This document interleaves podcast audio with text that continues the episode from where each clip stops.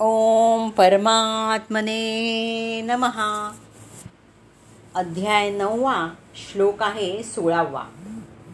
अहम क्रतुः अहम यज्ञ स्वदा अहम अहम औषधम मंत्र अहम अहम एव आज्यम अहम अग्नि अहम ऋतम परंतु मीच कर्मकांड आहे मीच यज्ञ.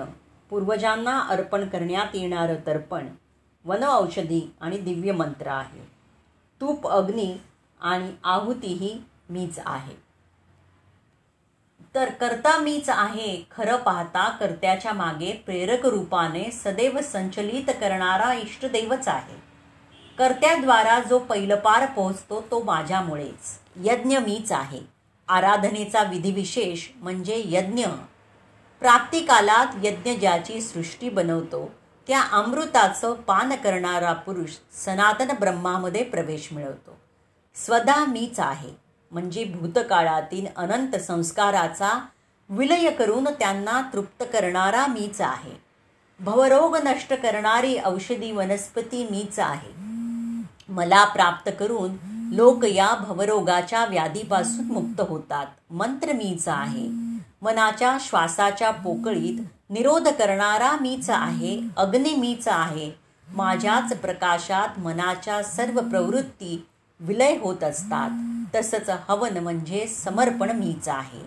इथे योगेश्वर पुन्हा पुन्हा हे मीच आहे ते मीच आहे असं म्हणत आहेत. परंतु याचा अर्थ एवढाच की मीच प्रेरकाच्या रूपामध्ये आत्म्याशी अभिन्न होऊन उभा असतो. तसेच सतत मीच निर्णय देत योगक्रिया पूर्ण करवतो. यालाच विज्ञान असं म्हणतात.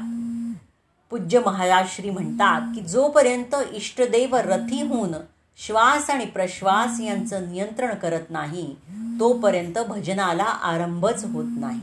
कोणी कितीही डोळे बंद करो भजन करो तपश्चर्याने शरीराला तापो परंतु जोपर्यंत ज्या परमात्म्याविषयी आम्हाला प्रेम आहे आम्ही ज्या पायरीवर उभे आहोत त्या स्तरावर उतरून तो आत्म्याशी अभिन्न राहून जागृत होत नाही. तोपर्यंत भजनाचं खरं स्वरूप समजत नाही. म्हणूनच माझ्या स्वरूपाला पकडून ठेवा. मी तुम्हाला सर्व काही देईन. इथं श्रीकृष्ण तेच म्हणतात की सर्व माझ्यामुळे होत आहे. तर ज्योतिष्टुम नामक वैदिक यज्ञ म्हणजेच श्रीकृष्ण आहे. आणि स्मृतीमध्ये सांगितलेल्या महायज्ञ म्हणजेही श्रीकृष्ण आहेत पितृलोकाला अर्पण केलेलं तर्पण तुपाच्या रूपातील औषध पितृलोकांच्या संतुष्टी प्रत्यर्थ केलेला यज्ञ म्हणजेच श्रीकृष्ण आहे. मंत्रोच्चारण जे केलं जातं ते मंत्रोच्चारण म्हणजेच श्रीकृष्ण आहेत. यज्ञामध्ये आहुती देण्याकरता दुधापासून तयार केलेले इतर पुष्कळ पदार्थसुद्धा श्रीकृष्णच आहे. अग्निसुद्धा श्रीकृष्णच आहे कारण हा पंचमहाभूतांपैकी एक आहे. पंचमहाभूत म्हणजे श्रीकृष्णांचीच विभिन्न शक्ती आहे. तर कर्मकांडांमध्ये सांगण्यात आलेले सर्व यज्ञ म्हणजे श्रीकृष्ण आहे तर श्लोक सतरावा आता बघूयात. पिता अहम अस्य जगता हा माता धाता पितामह. वेद्यम पवित्रम ओंकार रुक्साम यजुहू एवच. मी या जगताचा पिता माता आधार आणि पितामह आहे.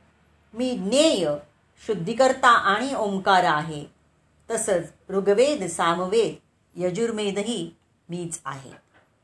तर संपूर्ण चराचर सृष्टी ही श्रीकृष्णांच्या शक्तीच्या विविध क्रियांची अभिव्यक्ती आहे. भौतिक जगतात श्रीकृष्णांची तटस्था शक्ती असणाऱ्या जीवांशी आपण विविध प्रकारचे संबंध प्रस्थापित करतो. प्रकृतीच्या निर्मितीमुळे त्यांच्यापैकी काहीजण आपल्याला आपले माता पिता पितामह पोषणकर्ता इत्यादी आहेत असं वाटतं. परंतु वस्तुत ते श्रीकृष्णांचे अंश असतात.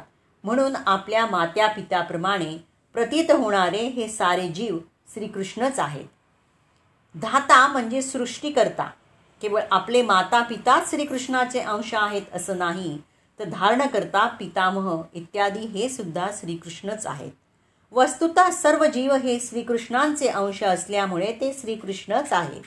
म्हणून सर्व वेदांचं एकमात्र लक्ष म्हणजे श्रीकृष्णांची प्राप्ती. वेद अध्ययन करणं म्हणजे श्रीकृष्णांची क्रमशः प्राप्ती करून घेणं होय ज्या योगे आपण शुद्ध होतो आणि आपल्या स्वरूप अवस्थेत स्थिर होतो. ते तत्व म्हणजे विशेष करून श्रीकृष्ण. त्याचप्रमाणे वैदिक तत्वाबद्दल जिज्ञासा करणारा जीव हा श्रीकृष्णाचा अंश असल्यामुळे असा जीव म्हणजेच श्रीकृष्ण आहेत सर्व वेदांमध्ये उच्चारला जाणारा ओंकार किंवा प्रणव हा दिव्य शब्दधनी म्हणजेच श्रीकृष्ण आहेत म्हणून कृष्ण प्राप्ती हे सर्व वेदांचं ध्येय आहे. ऋग्वेद यजुर्वेद सामवेद आणि अथर्ववेद या चारी वेदांमधील सर्व मंत्रात प्रणव किंवा ओंकार हा प्रमुख आहे. म्हणून तो मंत्रही श्रीकृष्णच आहे. तर श्लोक अठरावा आता बघूयात. गतीही भरता प्रभु साक्षी निवास शरण सुहृत। प्रभवाः प्रलयाः स्थानं निधानम बीजम अव्ययम। मीच ध्येय पोषणकर्ता प्रभू साक्षी निवास आश्रयस्थान आणि अत्यंत जीवनिक मित्र आहे। उत्पत्ती आणि प्रलय सर्वांचा आधार विश्रामस्थान आणि अविनाशी बीजही मीच आहे. तर गती म्हणजे ज्या ठिकाणी आपल्याला जावयाचं आहे ते स्थान. सामान्य लोकांना माहीत नसलं तरी परमलक्ष म्हणजे श्रीकृष्णच आहे. ज्याला श्रीकृष्णांचं ज्ञान नाही तो चुकीच्या दिशेनं मार्गक्रमण करत आहे. त्याची तथाकथित प्रगती ही आंशिक अथवा भ्रामक असते. असे अनेक लोक आहेत की जे निरनिराळ्या देवतांनाच आपलं परमलक्ष मानतात आणि कठोर कर्मकांडांचं पालन करून निरनिळ्या लोकांची उदाहरणार्थ चंद्रलोक सूर्यलोक इंद्रलोक महरलोक इत्यादीची प्राप्ती करतात. असे हे सारे ग्रहलोक श्रीकृष्णांची सृष्टी असल्यामुळे ते एकाच वेळी कृष्ण आहेत आणि नाहीतही. असे हे ग्रहलोक म्हणजे श्रीकृष्णांच्या शक्तींची अभिव्यक्ती असल्या कारणानं श्रीकृष्णच आहेत. परंतु श्रीकृष्णांची अनुभूती होण्यास ते सहाय्यकारक ठरू शकत नाही. येस ठरू शकतात. श्रीकृष्णांच्या या विविध शक्तींची आराधना करणं म्हणजे मनुष्यानं अप्रत्यक्षपणे श्रीकृष्णांची आराधना करणं होय. मनुष्यानं प्रत्यक्षपणे श्रीकृष्णांची आराधना केली पाहिजे. कारण त्यामुळे शक्ती आणि वेळ व्यर्थ खर्ची पडणार नाही. उदाहरणार्थ इमारतीच्या शेवटच्या मजल्यावर जाण्यासाठी उद्वाहक उपलब्ध असेल तर मनुष्याने जिन्याचा उपयोग करण्यात काय अर्थ आहे? सर्व काही श्रीकृष्णांच्या शक्तीवर आधारित आहे. म्हणून श्रीकृष्णांशिवाय कोणतीही गोष्ट अस्तित्वात राहू शकत नाही. श्रीकृष्ण हे परमेश्वर आहेत कारण सर्व काही त्यांच्या मालकीचं आहे आणि सर्व काही त्यांच्या शक्तीमुळेच अस्तित्वात आहे. श्रीकृष्ण सर्वांच्या हृदयात स्थित असल्यामुळे ते सर्वश्रेष्ठ साक्षीही आहेत. आपण निवास करीत असलेले स्थान देश ग्रहलोक म्हणजे श्रीकृष्ण आहेत. श्रीकृष्ण हेच अंतिम आशय स्थान आहे. म्हणून आपल्या रक्षणाकरता अथवा संकट निवारणाकरता मनुष्यानं श्रीकृष्णांचा आश्रय घेतला पाहिजे. जेव्हा जेव्हा आपल्याला संरक्षणाची आवश्यकता असते तेव्हा तेव्हा आपण जाणलं पाहिजे की आपल्याला चेतन आत्म्याकडूनच संरक्षण प्राप्त करावं लागतं. श्रीकृष्ण तर परम आत्मा आहे श्रीकृष्ण हेच आपल्या उत्पत्तीचं कारण आणि परमपिता असल्यामुळे श्रीकृष्णांव्यतिरिक्त इतर कोणीही आपला जीवलग असा हितचिंतक असूच शकत नाही. श्रीकृष्ण हे सृष्टीचे आणि प्रलयानंतरचे विश्रांती स्थान आहे. या वास्तव श्रीकृष्ण हे सर्व कारणांचं मूळ शाश्वत कारण आहे. तर श्लोक एकोणीसावा आता बघूयात. तपामी अहम अहम वर्षम निगृह्यामी उत्सृजामी च. अमृतम च एव मृत्यू च सत असत च अहम अर्जुन. हे अर्जुना मी उष्णता देतो मीच पाऊस थांबवतो आणि पाडवतो. मी अमृत तत्व आहे आणि मूर्तिमंत मृत्यूही मीच आहे. सत चेतन. असत जड पदार्थ दोन्ही माझ्यामध्येच स्थित आहे. तर श्रीकृष्ण हे विजेच्या आणि सूर्याच्या माध्यमानं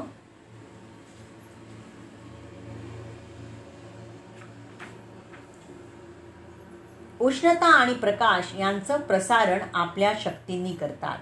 ते उन्हाळ्यात पाऊस पडू देत नाहीत आणि पावसाळ्यात सतत मुसळधार पावसाचा वर्षाव करतात. जी शक्ती आपलं पोषण करून आपलं आयुष्य वृद्धिगत करते ती शक्ती म्हणजे श्रीकृष्ण. अंतसमयी श्रीकृष्ण आपल्याला मृत्यूच्या रूपात भेटतात. श्रीकृष्णांच्या या विविध शक्तींचं विश्लेषण केल्यास निश्चितपणे कळून येईल श्री श्रीकृष्णांसाठी जड आणि चेतन यामध्ये मुळीच भेद नाही. आणि दुसऱ्या शब्दात तर सत असत किंवा जड जड आणि चेतन म्हणजेच श्रीकृष्ण आहेत. म्हणून कृष्ण भावनेच्या उन्नतावस्थेत मनुष्य अशा प्रकारचा भेद करत नाही. तो सर्व गोष्टींमध्ये केवळ श्रीकृष्णांना पाहतो. श्रीकृष्ण हे सत आणि असत दोन्ही असल्यामुळे भौतिक अभिव्यक्तींनी युक्त विराट विश्वरूप म्हणजे श्रीकृष्ण आहे. द्विभुज श्यामसुंदर रूपातील वेणुवादन करणाऱ्या त्यांच्या वृंदावंदीला या भगवान रूपातील लीला आहे. तर श्लोक विसावा आपण बघूयात. त्रैविद्या माम सोमपाहा पुतपापाहा यज्ञैः इष्ट्वा स्वगतिं प्रार्थयन्ते। ते पुण्यम् आसाद्य सुर इंद्रलोकम अशंती दिव्यान दिव्य देवभोगान। वेद अध्ययन करणारे आणि सोमरसाचे पान करणारे सर्व लोकाची प्राप्ती करत अप्रत्यक्षपणे माझंच पूजन करतात। असे पापकर्मापासून शुद्ध झालेले लोक इंद्रांच्या पुण्य लोकामध्ये जन्म घेतात. आणि त्या ठिकाणी ते देवांप्रमाणे दिव्य भोग उपभोगतात.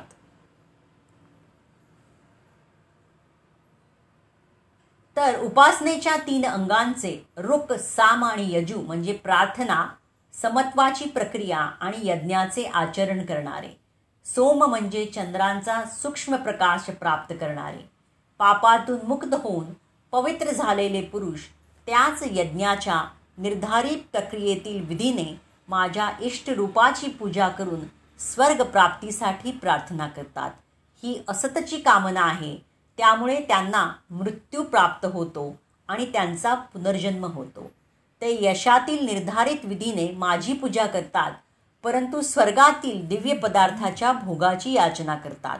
असे पुरुष आपल्या पुण्यफळामुळे इंद्रलोक प्राप्त करतात. आणि तेथील स्वर्गीय देवतांसाठी असणारे दिव्य भोग भोगतात. अर्थात ते भोग देखील मी देत असतो. तर त्रैविद्या हा म्हणजे साम यजु आणि ऋग हे तीन वेद. ज्या ब्राह्मणाने या तीन वेदांचं अध्ययन केलं त्याला त्रिवेदी असं म्हटलं जातं. सामवेद यजुर्वेद आणि ऋग्वेद. या तिन्ही वेदांचे ज्याला ज्ञान आहे त्याला समाजामध्ये सन्मानी मानलं जातं. दुर्दैवाने अनेक मोठमोठ्या वैदिक विद्वानांना वेद अध्ययन करण्यामागचा अंतिम उद्देश माहीत नाही. म्हणून या ठिकाणी श्रीकृष्ण सांगत आहेत त्रिवेदींचे ध्येय मीच आहे. वास्तविक त्रिवेदी विद्वान हे श्रीकृष्णांच्या चरणकमलांचा आश्रय घेतात.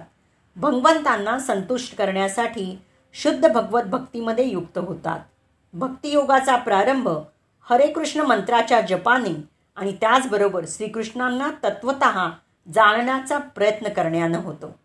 दुर्दैवानं केवळ वेद अध्ययन करण्याच्या दृष्टीने वेदांचा अभ्यास करणारे विद्यार्थी चंद्र आणि इंद्रासारख्या देवता प्रित्यर्थ यज्ञ करण्यामध्ये आसक्त होतात आणि अशा प्रयत्नाद्वारे देवाचे उपासक हे निश्चितच कनिष्ठ प्राकृतिक गुणातून मुक्त होतात.